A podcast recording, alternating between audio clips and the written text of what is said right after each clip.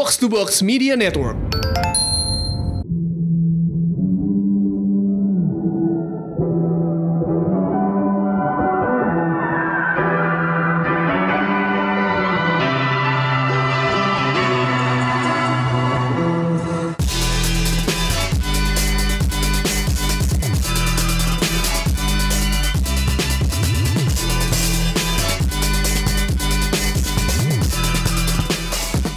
Datang di Showbox Podcast. Ada gue Lisa Gua Angga. dan hari ini kita merayakan Hari Perempuan Internasional bersama seorang aktor perempuan dan sekarang bakal jadi produser Mbak Dian Sastrowardoyo. Selamat datang di Showbox. Selamat datang Dian. Halo. Thank you banget kasih. udah main ke studio kita yang kecil ini. Kecil dan hangat.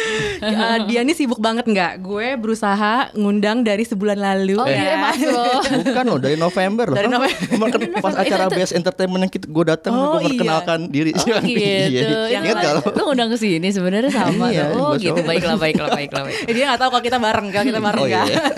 Iya, iya. Jadi iya. eh, Dian ini baru pulang dari Berlin, dari Berlin ya untuk eh, pemutaran film Aruna di sana. Eh, untuk ini ya, culinary movie ya di sana ya. Uh, bagian dari Berlinale Film Festival, tapi kita ternyata kan Berlinale Film Festival tuh ada banyak banget kategorinya, Uh, dan baru sejak lima tahun terakhir itu ada yang namanya kategori film kuliner, yaitu Culinary Film Festival Berlinale itu. Jadi uh, dan uh, Edwin ternyata udah mulai notice adanya kategori kuliner dari lima tahun lalu, zamannya dia datang bersama Postcard from the Zoo kalau nggak salah, dan di situlah dia berikrar kepada diri sendiri kayak gue harus nih masukin film ke Sekalian kategori ya. ini dan dia Sekalian juga suka makan-makan ya. makanan gitu kan gitu jadi dia bikin lah Aruna dan Oh jadi gitu Win. maksudnya Kalau dia Edwin dengerin. gitu.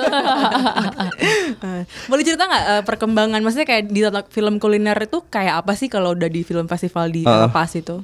jadi eh, ternyata ada gitu di dikhususkan sampai dijadikan sebuah kategori khusus film kul- kuliner. Yang masuk tuh kalau nggak salah tahun ini film kuliner tuh ada ada banyak ya ada ada kayak lima apa delapan gitu ya. Pokoknya sekitar segituan. Eh, dan semua eh, dari dari sekian film yang masuk ada kayak lima film yang dibikinin acara eh, experience makanannya Ya, termasuk. Aruna itu Iya. jadi mereka kerjasama Oke. dengan sebuah restoran pop up gitu, em, dengan chef-chef ternama gitu. Jadi kayak mereka desain acaranya. Jadi yang datang juga khusus, nggak cuma eh, pengunjung festival film biasa, cuma yang datang tuh khusus pengunjung festival film kuliner. Hmm. Oh udah lebih Ada segmented lebih ya. segmented lagi. Dan orang-orang yang suka makanan, orang-orang yang mau experience hal baru. Eh, menarik banget gitu. Jadi mereka punya ketertarikan terhadap budaya kuliner gitu. Justru menarik banget orang-orangnya beda banget. Dan itu makan setelah nonton filmnya. setelah nonton filmnya. Wow, makin pengen makan lah. Iya, iya, iya. makin tergiur. Itu kan makanan kita kan pasti yang Indonesia yang ada di film Aruna itu berarti yang Indonesia, yang cuma- yang dihidangkan. Enggak, enggak semuanya yang Nggak ada di semua. Aruna itu bisa dihidangkan. Ta- dan dan enggak semuanya yang dihidangkan ada di dalam film Aruna. Jadi kayak tiba-tiba dia ada kita dapat chefnya tuh chef eh, orang Vietnam gitu ya. Oh, oke. Gitu. Jadi dia merasa dekat sekali dengan eh, sama-sama negara Asia Tenggara gitu ya dengan Indonesia. Jadi dia merasa dia punya kemampuan untuk bisa menginterpretasikan eh, apa namanya masakan Indonesia. Akhirnya dia dia mencoba his own rendition of gado-gado. Enak. kan? Cuma eh, ternyata ada ada beberapa yang beda gitu. Tapi tapi gue seneng sih appreciate sama sama usahanya gitu loh. Jadi dia dia menginterpretasikan gado-gado tapi dia pakai sambal kacangnya tuh sambal kacangnya tuh cangki banget. Tapi sayurnya tuh nggak direbus dulu. Jadi sayurnya fresh. Jadi dia Oh, dia pikir jadi itu salad. ya? Dan menurut gue ini karedok, karedok apa gado-gado. Dan karena dia pe- perlu men- menyajikan itu kepada market bule yang lebih biasa mungkin Makan lihat segar salad ya. gitu Hmm. seger gitu kan. Jadi jadi eh, sayur-sayur itu tetap dibikin bentuknya tuh utuh gitu loh. Jadi bukan yang diaduk sama sambal Iya, kacangnya iya. jadi gado-gado kan bentukannya emang kurang estetik kan gitu. Jadi c- buat apalagi buat orang bule yang nggak pernah Iya. punya pengalaman bahwa itu Coklat-coklat enak. gitu. Oh, banyak-banyak coklat gitu kan. Jadi kalau buat dia dia agak dipisah gitu sambal kacangnya sama si sayur-sayurnya. Gitu. Well, pas di jadi kita harus ada usaha mencocol kepada si sambal kacangnya ya Oke, udahlah. tetap gitu. usaha dulu ya. Heeh, tapi ya boleh juga lah gitu. Era Eropa nggak ala ala Eropa makanya dipisah. Dian kan di sini kita ini ya merayakan kita showbox tuh pos- podcast tentang film dan TV gitu. Eh, jadi kita pengen ngobrolin karir dia sebagai aktor perempuan tapi juga sebagai ini mau jadi produser nih bakal uh, jadi ini. Iya, iya. Udah boleh dibilang belum? Boleh, boleh, boleh. Oh, working title-nya guru-guru gokil. Guru-guru ya? gokil Ah. working title-nya. boleh cerita gak sih uh, kira-kira uh, pengalaman jadi apa transisi dari aktor ke produser sejauh ini gimana? gue juga sebenarnya juga, aduh masih masih nggak nyangka ya ini sebenarnya gue gue udah jadi produser ya, maksudnya gitu. Eh, cuma kayaknya kalau Udah pusing nyari duit ya. iya jadi tapi yang yang melihat ini sebenarnya sih Mbak Shanti ya. Mbak Shanti pernah bilang sama gue bahwa kayaknya ini inevitable Dedi soalnya gue dari beberapa sekian lama gue ngeliat lo dari pertama kali main film aja kan film kedua kan sama Mbak Shanti? Jadi dia bener-bener lihat lah gue dari mana berangkat dari mana perjalanan gue gimana sampai akhirnya sekarang dia udah kayaknya proses menjadi produser itu menjadi sesuatu yang natural aja kayaknya dari per- pergerakan lo dia bilangnya gitu. Tapi gue juga yang oh ya iya ya mbak ya. Gue sih terus terang malah baru bener-bener mikirin gue akan serius menjadi produser justru mungkin beberapa tahun terakhir. Em, dan em, gue sampai sekarang aja merasa oh ini berarti yang ini tuh namanya produser ya? Kalau misalnya balik ke pertanyaan lo tadi eh, kayak gimana transisinya? Mungkin emang transisinya mungkin terasa sebenarnya udah jauh-jauh beberapa tahun yang lalu ya. Soalnya Hmm, oke. setelah udah balik lagi ke dunia film yang kali kedua cie, cie. kedua.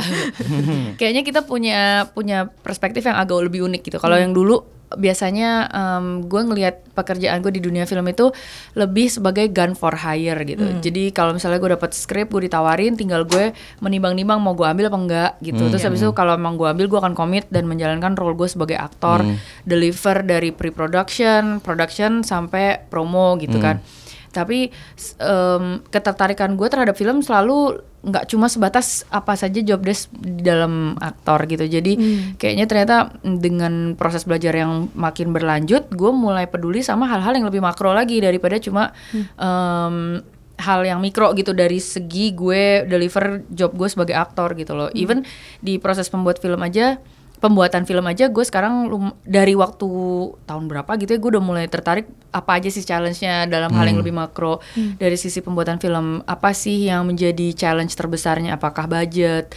Apakah promotion? Apakah distribution? Eh, kenapa sih film tuh ada yang sukses ada yang enggak gitu loh yang bikin gak sukses tuh apa? Jadi lebih gitu-gitunya sih dan dan ternyata pada saat seseorang udah mulai memikirkan kayak itu sebenarnya lo juga sebenarnya bisa menjadi produser. Maksudnya kalau lo punya genuine ketertarikan terhadap eh, kenapa bisa begini, kenapa bisa begitu, sebenarnya lo pasti secara instingtif bisa gitu loh. Cuma apakah lo akan komitmen dan menjalani role itu kan beda lagi, tergantung pada orang masing-masing. Tadi Mbak eh, Dian udah sempat bilang ada pengaruh Mbak Santi gitu. Ya. Pendengar belum pada tahu nih sebenarnya Mbak Santi itu siapa? Mbak Santi itu Mbak Santi Harmain ya, produser Ya. lumayan senior di perfilman kita. Nah, dia kan di dalam Best Entertainment juga. Eh, gimana awal ceritanya kamu bisa Dian bisa akhirnya berkolaborasi dengan Best Entertainment yang di dalamnya tuh ada Mbak Santi Harmain, Aura Chandra, Ben Subiakto dan Tanya Yuson ya. Ya. Jadi em, sekitar dari dua tahun lalu gitu ya, gue habis habis selesai filming ada pernikahan cinta dua gitu. Hmm. gue akhirnya memutuskan gue kayak harus belajar lagi nih nggak mungkin nih gue dalam industri film cuma gini-gini doang nunggu-nunggu nasib tentang bagaimana perkembangan industri film kita ke depannya gitu loh. Gue kayaknya perlu lebih berperan aktif memberikan kontribusi supaya mungkin aja gue bisa ikut memberi bentuk gitu loh. Industri perfilman kita nanti di kemudian hari tuh bisa jadi kayak gimana, tumbuh jadi kayak apa. Kalau gue cuma gini doang mungkin eh, pemberian bentuk gue tuh minim banget gitu loh. Kalau sebagai produser mungkin jadi lebih luas. Dan akhirnya gue mulai nyamperin mbak-mbak senior seperti Mbak Mira Lesmana, Mbak Shanti Harmain dan juga eh, Mbak siapa lagi waktu itu ya gue? Teteh kalau salah Teh Nia, Teh Nia, gue gue gue approach gue ajak ngobrol. Intinya Mbak update gue dong gitu. Update gue sebenarnya kita lagi ada di mana sih? Seperti apa sih wajah industri film kita sekarang ini? Apa aja challenge-nya? Terakhir kali setelah kita tinggalkan eh, setelah gue tinggalkan di tahun 2008 itu sebenarnya apa aja yang berubah gitu loh? Apa aja apa apa aja yang possible gitu. Dan dan Mbak, Mbak Mira memberikan insight kepada gue Eh, Mbak Shanti memberikan insight kepada gue, Teteh memberikan insight kepada gue dengan masing-masing wisdomnya dan gue sangat value banget waktu mereka. Dan akhirnya gue belajar lagi belajar lagi. Dan akhirnya dengan adanya sempat gue ngajak-ngajak kopi mereka dari waktu itu Mbak Shanti kayak mulai men- menangkap satu hal gitu. Dan dia jadi kayak ngelihat kayaknya nih anak ada ketertarikan untuk belajar lebih nggak cuma jadi aktor aja. Dari situlah akhirnya eh, pada saat ini gue juga udah mau serius mau produce Mbak Shanti juga kayak udah mulai menangkap keseriusan gue dan akhirnya dia jadi orang salah satu orang pertama yang mulai ngajakin gue yaudah yuk, kita ini aja yuk kerja bareng aja gitu. Gue tadinya ngelamar kerjaannya ke Mbak Shanti gini aja, Mbak gimana kalau gue kerja buat lo gitu. Gue jadi asisten lo deh, gue jadi bayangan lo gitu ya, shadowing gitu ya. Dulu kalau zamannya gue ngantor tuh jadi konsultan ada cara belajar yang sangat efektif yaitu lo ngintil Ya. senior lo dan seharian lo basically nge-copy apa pun yang dia lihat lo catat aja. Dengan begitu kan lo belajarnya cepat sekali. gue gitu aja sama lo Mbak Shanti gitu gue bilang gitu kan. Dia malah wah gak bisa lagi lo lo gue meeting sama orang tiba-tiba yang jadi notulen gue nih. yang ada jiper yang meeting. Iya. Yang ada minta foto bareng ya. iya iya. Jadi akhirnya katanya udahlah kita kerja bareng aja, kita bikin film bareng-bareng. Dari situ lo akan belajar gitu. Hmm. Kalau boleh ngomongin ini kan guru-guru gokil film komedi ya. Iya. Eh, boleh nggak cerita tentang misalnya ceritanya sinopsisnya apa dan Udah ada kan kenapa kenapa komedi Udah ada sih tentang ini ya guru-guru yang honorer dia. Hais hais. Em, mungkin secara detail akan gak seru kalau gue ceritain di sini. Cuma iya. yang pasti kenapa mungkin kenapa guru-guru gokil kali Iya, ya. mm. Em, gue kan punya yayasan kecil-kecilan tuh yang interest di bidang women empowerment dan juga education. Nah, eh, kayaknya it's only fair kalau film-film awal gue tuh menyentuh hal-hal yang genuinely menjadi interest gue seperti education itu. Kalau selama ini gue dengan program yayasan beasiswa Dian itu kan eh, baru menyentuh bantuin education dari sisi pengadaan biaya untuk anak-anak ini eh, kuliah di sekolah tinggi gitu ya. Iya. Mungkin di sini gue akan mencoba membahas dari sisi tim pengajarnya karena itu belum gue sentuh sebelumnya. Dan sistem education, sistem pendidikan yang ada di Indonesia juga sebenarnya suatu isu besar yang eh, menjadi pembahasan yang besar juga. Dan gue belum masuk sama sekali ke pembahasan itu. Nah mulai mungkin lewat film ini kita akan mulai masuk ke pembahasan itu eh, dan melihat dengan angle yang unik gitu, angle-nya si guru-guru itu sendiri yang mungkin selama ini belum sempat dikasih banyak suara gitu loh. Selama ini mungkin banyak banyak angle yang ditawarkan oleh perfilman justru dari pihak muridnya. Ya. Cerita-cerita Iya, dari iya murid, sih. cerita-cerita kegiatan belajar mengajar di sekolah tapi dari muridnya. Belum banyak, belum ada mungkin yang bikin. Mungkin ada tapi dikit lah ya gitu, tapi yang memberikan suara itu ke perspektif si gurunya gitu. Gimana sih perjalanan mereka? Susah nggak sih sebenarnya ngajar? Eh, kayak apa sih sebenarnya hidup sebagai seorang guru gitu loh. Tapi kita pengennya juga sesuatu yang dipackage secara light dan entertaining. Ya. Eh, audience film desainnya. Jadi kita juga kepingin banget eh, eh, penonton tuh dapat cara yang nyaman dan menyenangkan untuk bisa menyelami kehidupan jadi seorang guru tuh kayak gimana sih gitu. Hmm, iya. Tapi genre sengaja pilih komedi. Pilih Pengennya komedi. iya, genre-nya sengaja pengen Hmm. komedi. Oke. Gitu. Dan akhirnya kan lu eh, lo terlibat sebagai produser yang involved banget dalam pengembangan ide dan cerita. Nah, bersama Rahabi Mandra ya. Ya. Apa detail-detail pekerjaan sebagai produser kreatif, produser yang ngurusin kreatif juga yang membuat lu kaget nih. Wah, ternyata ternyata produser seperti ini ya, itu susah gitu. iya. Hmm, ini gak apa-apa nih gue sambil batuk sambil minum. Nggak Nggak ya? apa-apa. Kita mah santai. Tadi gue nahan batuk sorry gue jadi kayak gak konsen ngomongnya. Gak apa-apa, gak apa-apa. Kan natural. natural banget ya. Oke jadi sebenarnya kalau sama gue pertama kali sih nih dari jadi produser ini kayaknya Mbak Shanti tuh lagi mau ngedidik gue di di sisi creative producing justru di project yang ini.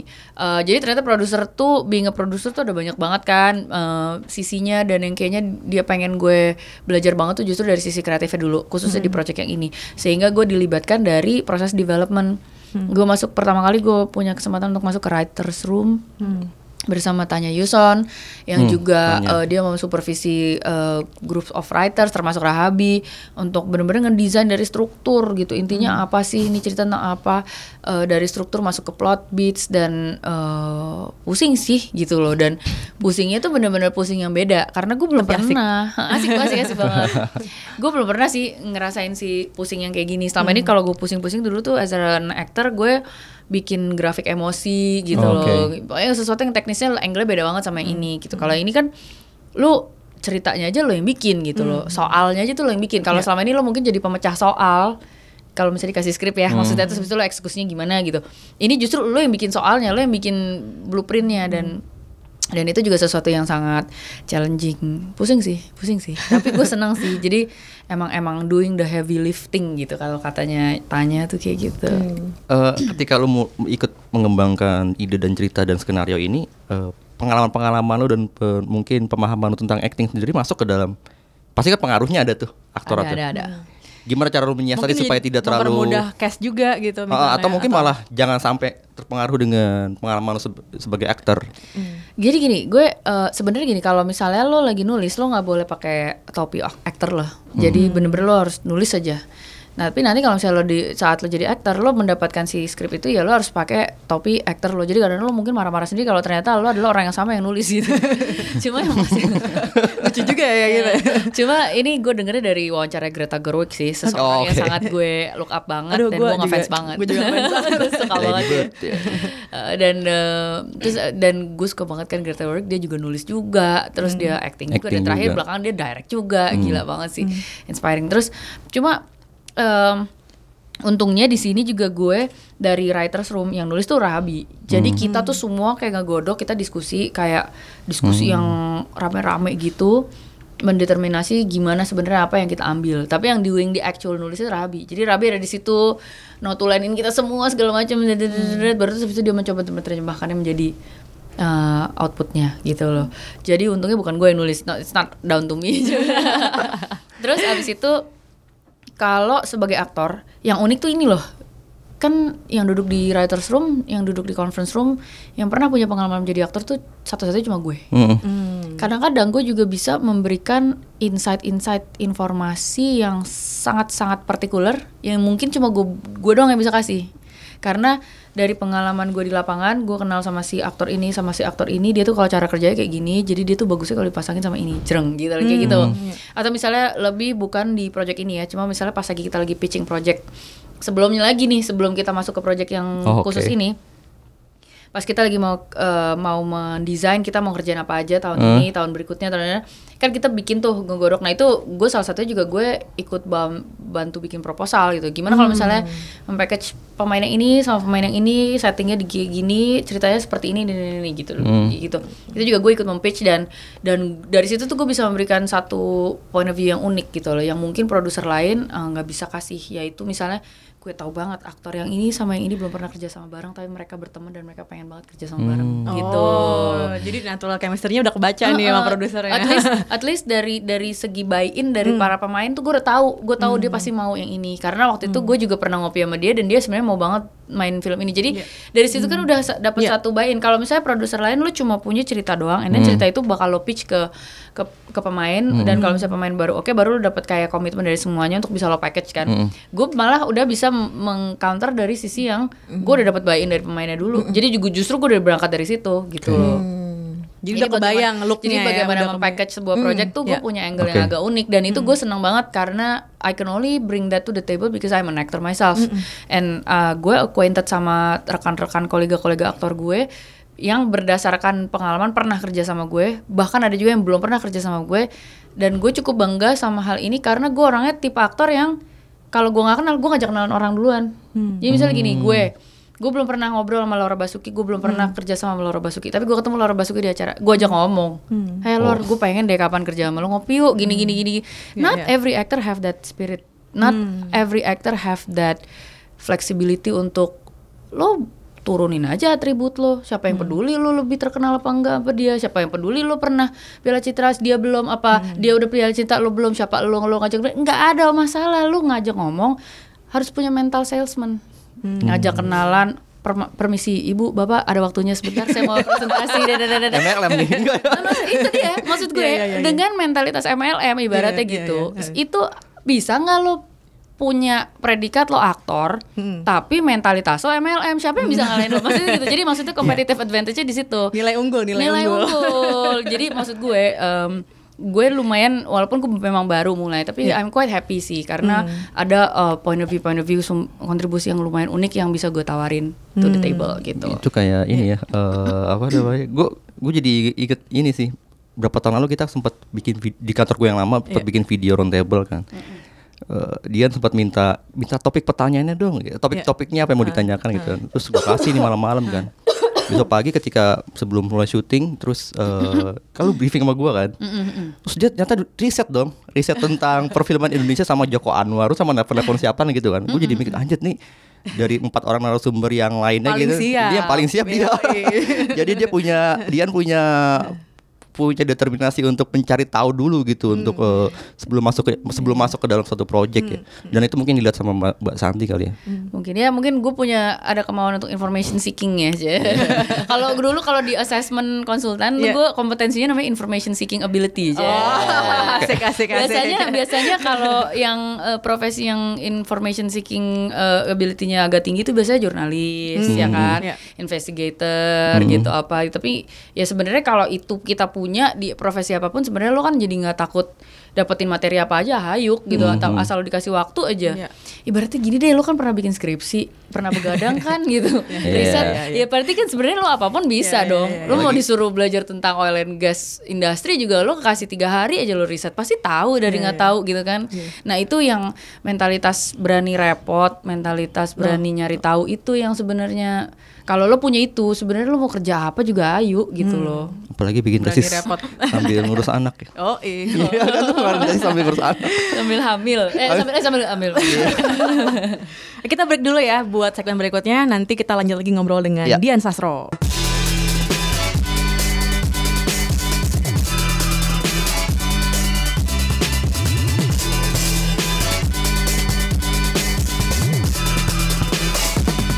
Balik lagi di Showbox Podcast bersama Dian Sastro Wardoyo. Kita tadi lagi ngobrolin eh, kalau artis tuh kalau udah terkenal kenalannya gimana ya nggak? Diem-dieman dulu apa kenalan duluan apa gimana kalau di kita yang kenalan duluan. Iya. kan jiper ya kalau belum kalau kalau misalnya gue artis ter- tapi gue tak kalah terkenal nih sama Dian. Gue mau ngajak kenalan juga ntar dikira so kenal gitu Eh, kan. Gila, enggak gila. Kalau kalau honestly ya, gue kemarin baru dapet interview dari siapa ya? Dari siapa ya? Pokoknya lumayan memberikan rekognisi yang lumayan signifikan lah tahun lalu itu. Kenapa? Karena eh, dalam dunia film gue berhasil launching dua film yang sangat bertolak belakang secara spektrum genre. Iya. Yang satu Aruna, juga. secara role juga jadi Aruna dan lidahnya yang kayaknya eh, agak art housey tapi apa kuliner gitu ya. Yang satu lagi The Night Comes For Us jadi Alma yang genre banget gitu. Kan nggak semua aktor katanya bisa in one one same year loh. Iya. Gue Iya, sama betul. Hana tuh ceritanya Iya. dan berdua bareng lagi kan. Cuma I'm quite lucky gue bilang gitu. Tapi little that people know. Hmm. Lo tau nggak yang ngajak kenalan duluan Edwin tuh gue. Dan Waduh, kalau gimana tuh kalau- ceritanya? Jadi cerita gini, Pendekar Tongkat Emas itu lagi premier. Itu udah lama banget ya. Udah lama, udah lama 2014. 2014. Gue habis baru lagi 724, gue Oh, iya, iya. Pokoknya gue ke Pendekar Tongkat Emas, gue sama suami gue, udah segala macam pulang gitu kan. Suami gue kan males nungguin gue basa-basi kan. Oke, kita pulang, pulang, pulang. pulang. Untungnya pas pulang, pas gue lagi mau ke mobil, tiba-tiba itu ada orang namanya Edwin tuh gue tahu banget tuh. Postcard from the zoo. Post dan dan gue gue udah tahu dia lama dari Iya. zaman dulu. Cuma I Oke. never really kenal dia kenal gitu loh. Gue cuma tahu-tahuan aja tapi kayak nih orang gak bakal ngobrol sama gue deh kalau nggak gue yang tunjukin gue tuh pengen loh berteman sama lo. Boleh nggak sih gue tuh ngobrol sama lo kali aja nyambung ngobrolnya. nggak usah kerja bareng deh. Katakanlah jadi temen hitung-hitung kan lumayan gue punya teman diskusi gitu. Apa kayak gitu. Maksudnya gue samperin, sorry Edwin kan? Iya. Apa kabar? Gitu gue bilang gitu. pasti Edwin kaget Edwin, Edwin lagi sama di sebelahnya Adit apa Wisnu Kucing apa siapa gitu pokoknya gitu deh terus habis itu yang kayak iya sorry gue tuh pengen deh ngobrol sama lo ngopi yuk mau nggak? Gue soalnya lagi baru mulai lagi ke film gue pengen aja catch up sama teman-teman yang walaupun gue kenal cuman gue kan nggak pernah ngobrol sama lo Win gitu. Ngobrol yuk gitu. Oke oke. Akhirnya dari situ tukeran nomor telepon. Bener-bener gue WhatsApp beneran follow up. Besok kan follow up follow through. Mun- mungkin karena pernah digembleng jadi konsultan suruh ngejar potensial klien. Pak kapan saya bisa kirim proposal ke rumah ke kantor bapak? Nanti saya bisa diskusi. Jadi karena biasa mental MLM itu kali. Jadi gue gue follow up si Edwin itu dan kayaknya dari dari dia melihat keseriusan gue akhirnya beneran terfollow up. Akhirnya gue dan Wisnu meeting sama Edwin sama Dede waktu itu. Hmm, walaupun belum langsung berbuah eh, project ya Iya. cuma dari ngopi kita ketawa-tawa ngobrol-ngobrol ternyata it goes a long way. Pada saat you establish good relationship dan itu kan pertemanan itu mungkin one day mereka punya tiba-tiba ada project apa yang tadinya nama lo nggak kepikiran bisa jadi kepikiran Iya. gitu loh. Jadilah si Aruna itu. Dan dan ini ada cerita kedua. Ya ya ya. Gimana gimana. masih tentang Aruna? Yang satu lagi Timo kan dan Oh, The Night Come For Us. Lo tau gak Timo itu kenalannya? gue juga yang ngajak kenalan Di Well momen apa tuh? jadi eh, oke, jadi dulu banget zamannya Rumah Darah apa zamannya sebelum Rumah Darah tuh mereka bikin film yang hobi yang di Film pendek. film pendek yang yang yang pacarnya udah mati terus ditaruh di lemari itu loh. Lo tau gak sih yang zamannya mereka masih kuliah di Waduh, yang Australia? tuh? Ada tuh dulu tuh. Tau kan Sebelum lo? darah berarti. Sebelum Darah jauh. Iya, ya sebelum darah itu Nah, film kuliah ya. Iya iya iya. Film kuliah dan dulu tuh gue pernah lihat film itu karena Kimo tuh pernah kenal sama kakak sepupu gue, Fafat dan kalau nggak salah Fafat tuh hampir sempat mau di approach menjadi salah satu investor film mereka gitu. Tapi gue lumayan terkesan oke juga nih rapi juga nih anak-anak. Terus eh, tapi terus habis itu mereka pernah nawarin gue darah tapi jadi salah satu kalau nggak salah perannya Julia apa perannya siapa gitu. Wah, Pokoknya- ini fun, fun fact nih. iya, jadi zaman itu Iya, zaman iya, gue iya. baru ADC Iya, iya, gitu. iya. Terus habis itu mereka just coba aja gitu loh ngajak kenal gue ngajak gue eh, kasih skrip gue. Kalau nggak salah nawarin yang salah satu si korban yang teriak-teriak itu aduh gue waktu itu pada saat itu kan gue lagi mendewa-dewakan drama ya. Hmm. gue belum terbuka sama adanya genre dan gue nggak yakin apakah gue bisa enjoy film horor thriller kayak gitu-gitu. Dan dan dan dan gue masih belum bisa aja kebuka gitu sama possibility gue main di dalam sebuah film seperti itu. Tiba-tiba eh, ini tahun 2000 lan- loncat nih loncat Ya. cerita dari tahun 2013 gue ingat oh ini si Timo Timo yang waktu itu kan dia juga teman-teman gue segala macam Eh, akhirnya gue ngajak ketemuan kalau nggak salah. Timo tuh gue ketemu di mana ya? Gue lupa tapi pokoknya gue ajak ketemuan tim apa kabar? Gitu. Terus dia mungkin kaget juga apaan nih orang tiba-tiba nyam, eh, nyamper nyamperin gue? Gitu. Eh tumben banget gitu loh. Eh ngopi dong gini gini oke ini. apa pokoknya kalau nggak salah gue lupa deh pokoknya tukeran WhatsApp apa gimana. Akhirnya beneran follow up dan beneran ngobrol. Dari gue dicela-celain alah lu mana mau lo sama jangan begini-gini tapi gue gue gue ikutin aja gue ajak ngobrol. Ya. basically I was breaking the ice lah. Intinya Oke. orang dari lo nggak terlalu kenal sampai bisa nyaman ngobrol lebih dari sejam sama lo. Kan lo juga harus ajakin ngobrol tentang yang lain bercanda ngikutin dia sense of humor kayak gimana sih apa kek tanya-tanya dia. Sampai akhirnya ngalir gitu loh. Dan akhirnya gue ke, ke kimonya juga ya lo kalau emang lo tertarik untuk producing lo gue kenal ke kimo deh kimo Hmm, segala macam oke. itu tuh gue ngobrol sama Timo tuh kayak back and forth berapa tahun gitu loh. 724 keluar gue suruh nonton. Terus dia marah-marah sialan lu suruh gue nonton bukan genre gue banget ya betul tapi eh tapi kan at least kan lu lihat gue udah main lagi. Terus itu gue gue main ADC 2 keluar Uh, uh-huh. "Lu mau nonton gak lo? Gini terus habis itu Kartini Kartini yang kayak sambil ngomel-ngomel gitu tapi Bukan dia nonton juga lagi. gitu kan. Gue disuruh lihat lo nangis-nangis lagi segala macam dia ngomong gitu. Habis itu gue yang kayak ya yang penting lo nonton lah gue masih bisa main kali teh gue bilang gitu kan. Ya apa kayak lo? Tawarin gue kayak gue tahu deh gue udah ketau ketuaan buat lo gue udah emak emak gitu. Maksudnya it's very hard to Yeah. convince somebody Oh, kayak genre director kayak Timo untuk bisa consider somebody yang udah punya anak dua kayak gue gitu loh. Maksud gue gue kan harus bisa bikin dia bisa ngebayangin gitu loh. How do you do that gitu? Terus eh, sampai akhirnya dia mau bikin the handover kalau nggak salah waktu itu. Terus habis itu tiba-tiba the handover nggak jadi karena tiba-tiba nggak jadi bikin yang itu. Habis itu dia baru selesai The Killers dia soalnya. Habis itu gue nonton semua filmnya dia film pendek apa VHS segala macam sampai akhirnya tiba-tiba gue tahu dari Joe Taslim yang waktu itu ketemu sama gue di acara eh, brand L'Oreal kalau nggak salah. Dia waktu itu brand sister brandnya dia bilang, lu kenapa nggak telepon Timo sekarang? Kenapa emangnya Jo? Itu dia lagi mau bikin The Night Comes First. Loh, itu mau dibikin lagi? Akhirnya gua jadi coba- gitu ya. Lu, Itu lu lama banget deh. kan Iya, soalnya sempat lama banget. nggak jadi. gitu. Casting, yaudah deh gue tanya, yaudah gue telepon Tem, katanya lo bikin ini lo, Gue casting dong Hah, lo mau casting? Gue gak ada peran buat lo sih Ih, gue tahu lo gak kepikiran gue Cuma boleh gak gue audisi aja Anyway, gue bilang, gue pengen banget Just to try, my luck Gue bilang gitu Ah, ah, ah. Jadi dia bener-bener gak consider gue Tapi gue paksa audition Hmm. anyway Supaya at least dia udah punya consideration itu. Untuk mau mengconsider gue. Ya ya ya. jadi kalau nanti nggak dapet pun nggak apa-apa, yang penting gue udah nyoba. Hmm. gitu. Akhirnya gue coba audition dan ternyata auditionnya bukan Ta- audition acting. Oh, jadi Jadi gue dikirim ke The Lair of Wise Team Jreng Gue ke, ke Cempaka Putih sana. Ini tempat apaan? Panas banget. Tempat latihannya Wise Team Langsung la- langsung Ini laki-laki semua silat ya. Kemeringet gitu kan. Emang astaga di tempat apa? Ya udah oke. Gue disuruh ngapain? Ternyata audisinya adalah sebuah latihan fisik Kebayang gak lo? Oh my Ibu anak dua loh Ibu anak dua Ke suatu tempat yang gak pernah lo, lo gak nih. pernah tahu Itu tempat apaan ya kan Terus anjrit nih laki semua Terus gue disuruh tendang tendang Tendang tendang Terus gue suruh bantingan Astaga namanya ada satu latihannya. Itu terakhir olahraga. Tapi kan lo kan sering olahraga. a- audisi. Olahraga gue kan gak ada yang banting banting Pertemanan sehat. kan hancur. Itu pe- pertemanan sehat kan lari doang Iya, iya, paling betul, parahnya gitu loh. Paling angkat beban paling parah. Ini banting banting diri loh itu sumpah keluar dari audisi itu gue biru-biru. Lebam. lebam. Gue ngakak. Kan seperti terus abis itu tapi pokoknya gue jalanin gue jalanin ya. Pokoknya gue pasrah aja. Gue disuruh banting banting. Suruh ngerol ngerol. Se- serol rolnya gue lah. Kadang-kadang ngakak guling juga. Tapi di matras kan? di matras Iya, tapi tetap aja keras ya. gila sih. Maksudnya maksudnya di matras ngomel ya. Lo mau audisi mau ngebunuh gue? Cuma maksud gue kayaknya dari mentalitas eh, mau audisi, mau nyoba dan mau gagal ya. Karena kan ke 50% 50% lu bisa gagal juga lu udah udah udah lebam-lebam lu udah mempermalukan diri lu ibaratnya lu masih mau audisi mau apa dan belum tentu dapat juga.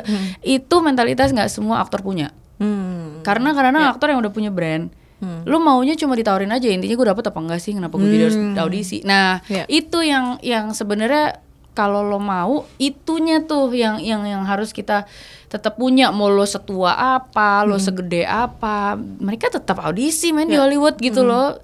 Kalau enggak lo akan tertypecast dengan genre itu itu aja. Yang lo udah lo udah jagonya drama ya udah drama aja. Gimana caranya lo mau cross cross genre ke sesuatu yang lebih fisikal ke gimana caranya orang bisa mikirin lo dalam versi yang sangat nggak kepikiran sebelumnya? Ya lo harus agak-agak audisi gitu loh dapat apa enggaknya ya lo coba dulu gitu loh Ngasih lihat dulu ya kita mau atau Iya, enggak nih iya. untuk eh, Ini- ke itu. Ini sebelum ini kan ada, sebelum ada Kamporas kan ada gangster. Itu juga lu juga ada adegan fiksi fisik ada kan di situ. ada cuma eh, gua melihatnya gangster itu em, persiapan eh, actionnya beda banget Beda sama banget. sama ini gitu loh Jadi buat pesan buat pesan buat para praktisi di sana kalau diajak kopi Dian berarti ada sesuatu. diajak kopi Dian berarti ada sesuatu. nggak cuma gue kenapa gue cerita ini openly karena Iya. sebenarnya honestly speaking gue melihat kayaknya industri kita ini baru akan tumbuh pada saat kita nggak terlalu eksklusif klik-klikan geng-gengan Hmm, betul. dan gue merasa Kolaborasi ya. kolaborasi itu penting cross genre cross uh, production house cross geng ibaratnya iya, gitu iya, ya iya.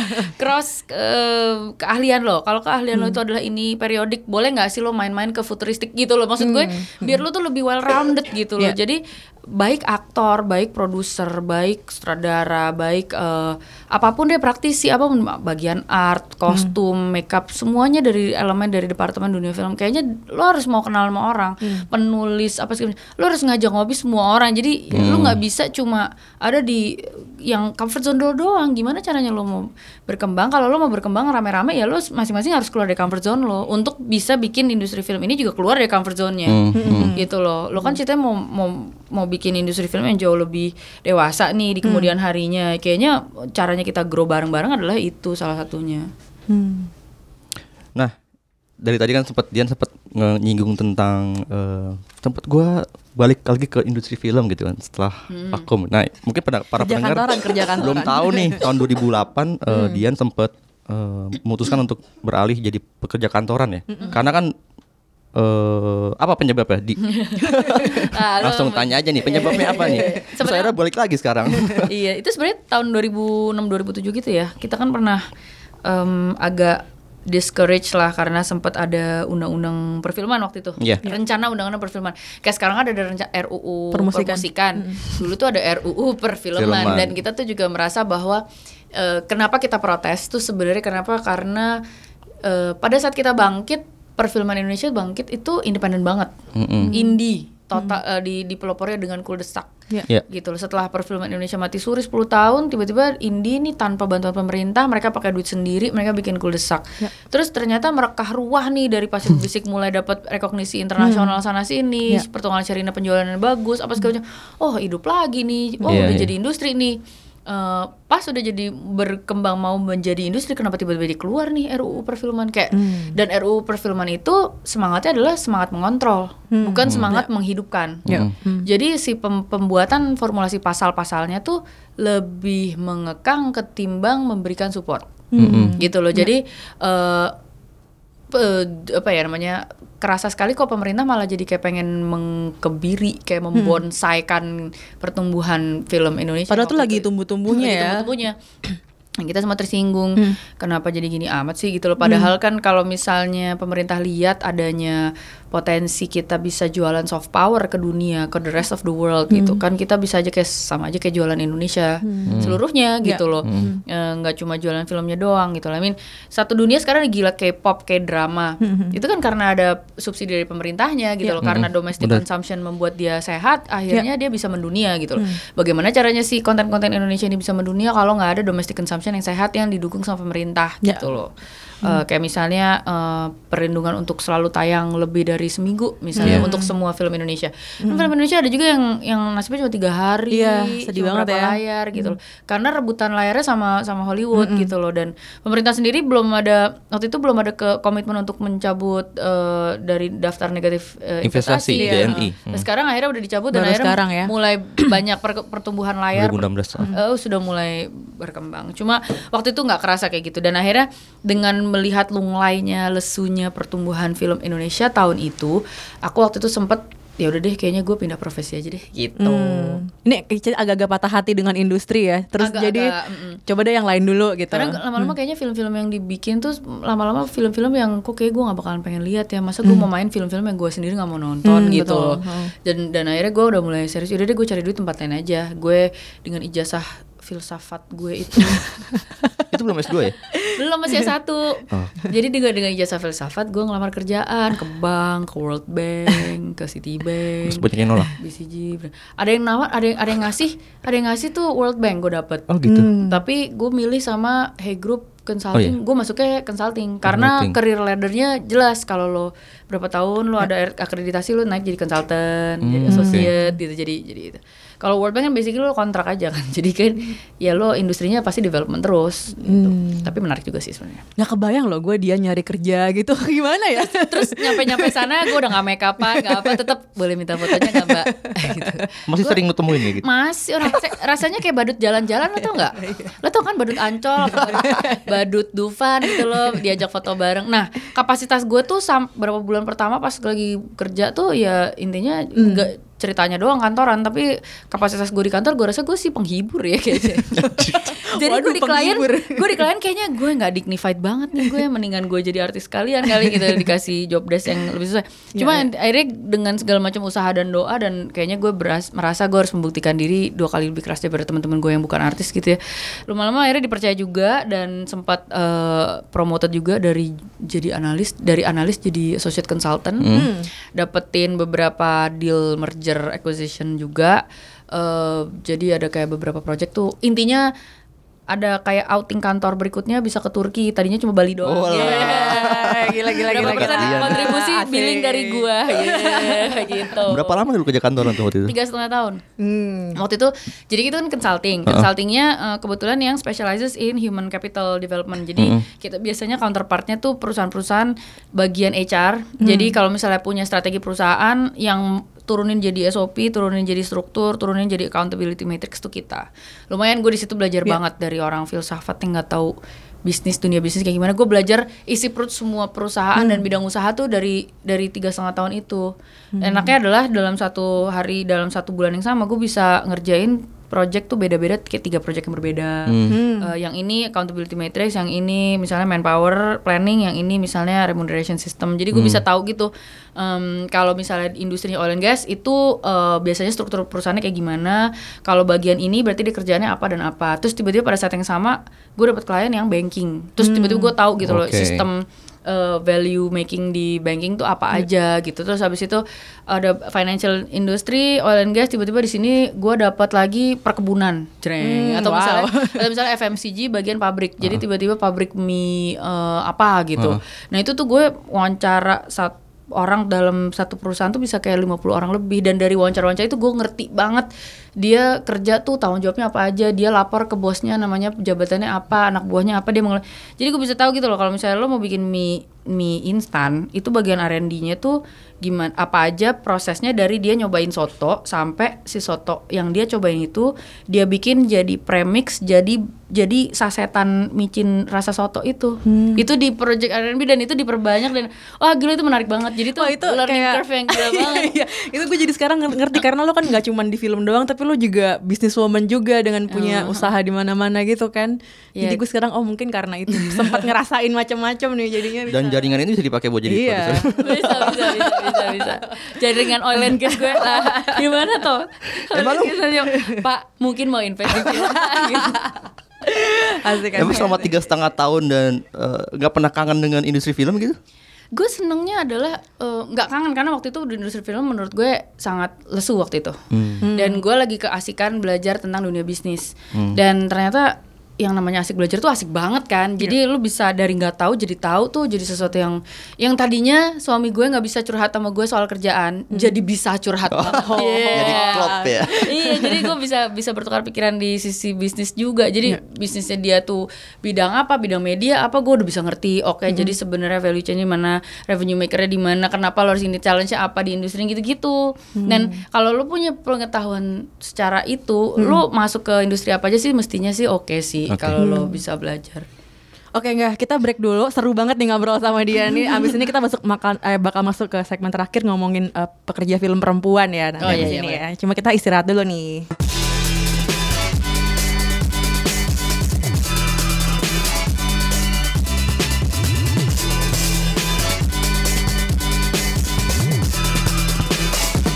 Balik lagi ke Showbox Podcast, Dian. eh, menurut lo sebagai pekerja film perempuan nih, aktor dan sekarang produser gitu, eh, pekerja perempuan di Indonesia itu yang di bidang film ya, punya kesempatan yang sama nggak sih dengan yang laki-laki?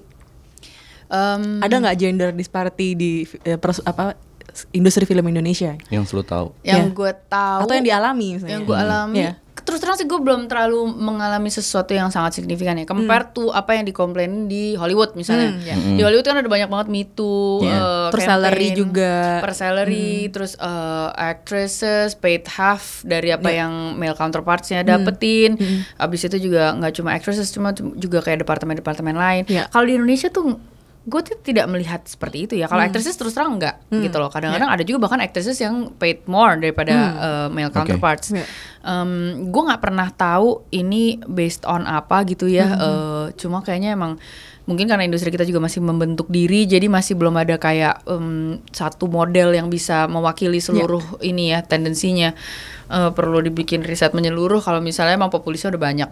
Terus habis itu kalau em, sebagai perempuan filmmaker misalnya menjadi mau jadi kru gitu ya mau jadi kamera apa gimana kayaknya kesempatannya tuh lumayan sama dan makin ke sini gue senengnya makin gue lihat tiba-tiba askam perempuan gitu atau misalnya DOP perempuan gitu. Dan dan dan mungkin 10 tahun lalu zamannya gue juga syuting atau 15 tahun lalu Ya. itu jarang banget. Karena biasanya departemen-departemen kayak kamera itu maco banget men. Iya. gitu. Kemarin Aruna. Anggi. Laki, eh, Aruna ini eh, Lia. Oh Lia ya Amalia ya. Amalia TS, uh, Amalia Fraulein TS. tuh, uh, terus dan dia uh, itu menarik banget karena um, point of view-nya kameramen perempuan tuh juga unik gitu. Hmm, Bedanya gimana tuh? Gue gak tau ya, cuma kayak misalnya film Aruna itu kan dia breaking the fourth wall-nya banyak banget. Ya. Dia tuh nggak sharing semua, uh, dia very introvert sama temen sendiri aja, sama, sama Bono aja dia nggak kasih tahu perasaan terdekatnya dia, tapi dia kasih tahu ke ke kamera, dia kasih tahu ke penonton. Dan itu penting banget kalau misalnya lo bisa berbagi chemistry sama uh, DOP yang juga sama Jailnya sama Aruna. Nah Amel tuh kayak gitu, gitu banget sih Lia. Nah gue gak kebayang sih kalau tiba-tiba gue DOP-nya Yunus Pasolang terus itu gue kayak ma- main mata gitu. Nge, ng- maksudnya main matain si Faris, Andre tuh lihat nggak ini gitu kayak gitu kan. Oh. Nggak seru banget tiba-tiba gue main matanya sama Yunus Pasolang ya. Ya kayak dia nangkep gitu loh apa yang gue main matain. Kalau kalau melihat tuh bisa setiap kali. Oke, cut. Habis itu dia ngeliat dari kamera. Hmm, gitu. Jadi beneran, Oh. jadi bener-bener gue Iya, iya, nangkep iya. sih maksud lo apa tadi dan itu ternyata Iya, iya. dipakai jadi cut film gitu loh Hmm. dan eh, komunikasi yang kayak gitu yang intim banget sama kamera tuh karena ya beda ya nyaman nyaman Ngebantu juga buat aktor. ngebantu banget gue gue gue unik banget sih dan gue looking forward banget tuh sebenarnya untuk kerjasama dengan kru-kru perempuan lainnya. Karena perempuan tuh punya cara yang kerja yang unik sih dengan segala macam perbedaannya ya.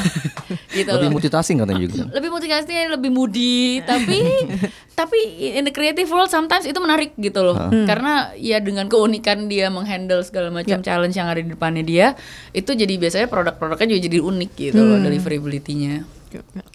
Eh, ini kan lu akan dalam waktu dekat akan memproduksi dan akan mulai produksi. Produksi kapan sih? Kalau yang guru-guru kita gokil. physical produc- production rencananya Agustus Dalam bayangan lu udah ada calon-calon kru yang sedang lu sasar dari kalangan perempuan gitu. Biasanya kan Iya. jadinya akan lebih condong ke arah sana, ke arah Gue terus terang untuk pemilihan kru gue tetap akan memberikan keleluasaan buat director karena biasanya director tuh udah punya eh, bawaan kru favorit dia sendiri. Oke. Misalnya gue mau pakai artnya siapa, gue mau pakai kameranya siapa, gue pakai dan dan biasanya gue akan tetap memberikan keleluasaan itu buat director. Hmm. Eh, ada kemungkinan gue menggunakan director perempuan juga gitu loh. Tapi ini juga masih gue lagi belum bisa me- Hmm. Belum bisa finalize karena karena juga masih kita finalize dulu ya apa enggak gitu. Hmm. Em, apa namanya? Gue juga sangat membebaskan sama lain produsernya nanti Hmm. gitu loh dia biasanya juga dapetnya siapa gitu tiba-tiba kita udah heboh heboh milihin tapi kadang-kadang itu kan mixture yang preference-nya directornya kan gitu Hmm. Kalau ngomongin soal aktong, eh aktong lagi, aktor. Angga dari, mulai. tahun dua, eh, lu berkarir dari film Bintang Jatuh tahun 2000, gue punya VCD-nya by the way. Kenapa gue dulu gue beli tuh gimana gue Harusnya lo beli? bawa itu ada tangan Ya lupa gue. Terus terakhir di Aruna dan Lidahnya, eh, kalau boleh tahu dari pengalaman dan sepengetahuan juga, apa kira-kira yang belum berubah dari industri film kita dalam hal apa yang dalam hal yang mendukung kinerja aktor sekarang Ba- dari tahun 2000 sampai harus yang mendukung kinerja aktor apa gue gue ngomong secara eh, general boleh. general dulu ya Iya. yang masih belum berubah itu adalah eh, industri film itu insan-insannya they talk about each other Hmm. Hmm. they they do gossip about each other. They constantly judging other people's work dari gosip-gosip syuting, Hmm. dari mengenai masalah dia makan bareng sama kru apa enggak, gitu-gitu loh. Em, itu plus dan minus terus terang aja. Gue belajar banyak dan gue belajar banget dengan menjadi aktor yang makan bareng. Apa aja sih dampaknya sebagai gue jadi aktor? Apakah itu membuat acting gue lebih Iya. bagus? apa gue nggak makan bareng apakah itu membuat acting gue lebih bagus maksudnya ada banyak beda-beda tapi yang yang yang di mana-mana ini kan jadi kayak sesuatu yang kayak office politicking gitu ya kayak office politics gitu di mana-mana adanya office politics menunjukkan bahwa load kerja rendah Hmm, Oke. kalau load kerja lo tinggi kalau fokus lo bener-bener intinya adalah lo mau ngapain lo mau kerjain apa lo kerja. Hmm. intinya lo kacamata kuda lo nggak sempet mikirin orang lain lo nggak sempet membanding-bandingkan orang lain apa Iya. gimana. Intinya lo kerja aja. Kalau lo nggak cocok sama ini ya udah cari cara jalannya biar tetap bisa kerja bareng. Gitu loh. Maksudnya nothing personal gitu loh. Kerja kan mau nggak mau kan di mana nah ini gue belajar sih dunia Hmm. kerja kerja itu di mana-mana harus kepala dingin. Lo suka lo nggak harus suka juga sama teman kerja lo. Cuma gimana caranya lo harus bisa kerja bareng sama teman kerja lo? Hmm. gimana caranya kerjanya kelar kualitasnya bagus dan lo sama dia tetap come out alive gitu loh. Survive. jadi gak usah peduli peduli amat lo suka kayak sama tuh orang enggak kayak gak usah banyak cincong itu gak Iya, usah banyak ngobrol deh kalau emang gak Iya, suka iya, gitu iya. loh. Maksudnya tapi gimana caranya kerja bareng tapi jalan gitu loh.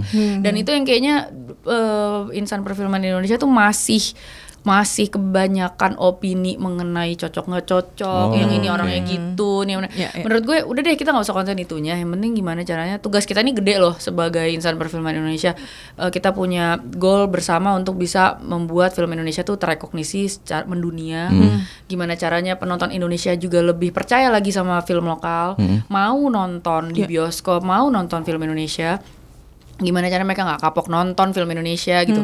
Tugasnya tuh berat sekali dan kayaknya untuk membopong tugas itu kita tuh nggak bisa maju sendiri sendiri kita emang harus selalu bareng bareng dan untuk bisa maju bareng bareng lo harus bisa kerja sama semuanya. Lo nggak bisa cuma sama yang gue suka aja Iya, atau sama yang temen gue aja. Iya, iya, bo ini besar banget tugasnya untuk lo bopong lo dan temen-temen lo doang mendingan lo kita mau gitu lo kerja sama siapa aja Iya. segala macam film ada yang lo suka ada yang nggak suka ya udah nggak apa-apa cuma jangan bikin penonton tuh jadi nggak nonton. Maksudnya kadang-kadang kan di Twitter di apa lu suka ngejelekin film lain. Ya. Gitu loh. Ya, itu Kejadian emang- belum lama ini iya. di Twitter. Sering sih, sering gitu. dan, dan dan itu kan bukan sesuatu yang sehat. Maksud gue kalau emang lo nggak suka katakanlah dengan cara yang nggak bikin orang lain tuh jadi nggak mau berangkat ke bioskop gitu loh. Iya. Halo, kita lagi sangat perlu banget orang nonton dulu aja deh. Kalau lo nggak suka belum tentu dia nggak suka juga loh. Bisa aja lo tuh orang suka gitu loh. Boleh nggak sih lo simpen dulu opini lo buat diri lo sendiri dulu supaya semua orang tuh jadi punya opini fresh karena dia nonton sendiri bukan diceritain gitu loh. Masa orang bisa bisa nggak suka sama film sama sesuatu yang dia belum pernah tonton cuma karena katanya orang sih jelek. Lah gimana sih Percaya gitu. kata orang nih kalau sementara cuma- sementara kan mm, mentalitas mau nyoba mau nontonnya itu yang kita lagi bangun kan gitu loh. iya. dan untuk itu mentalitas kita kerja sama bareng dan saling support even orang-orang yang di luar geng kita itu tuh perlu ada banget Iya. gitu loh Hmm. Ini kultur ini berarti ya kultur dalam apa sistem produksi di Indonesia ya sistem produksi film tuh masih ya masih harus ya harus inilah harus mulai open minded juga buka pikiran buka jaringan juga Iya, gitu ya. dan lo jangan cepat-cepat mengasosiasikan diri lo sama satu geng aja apa dua geng aja gitu loh Em, sama semuanya lah gitu loh main sama semuanya gitu loh. Jadi se- semua kita berteman bekerja sama Kolaborasi. kolaborasi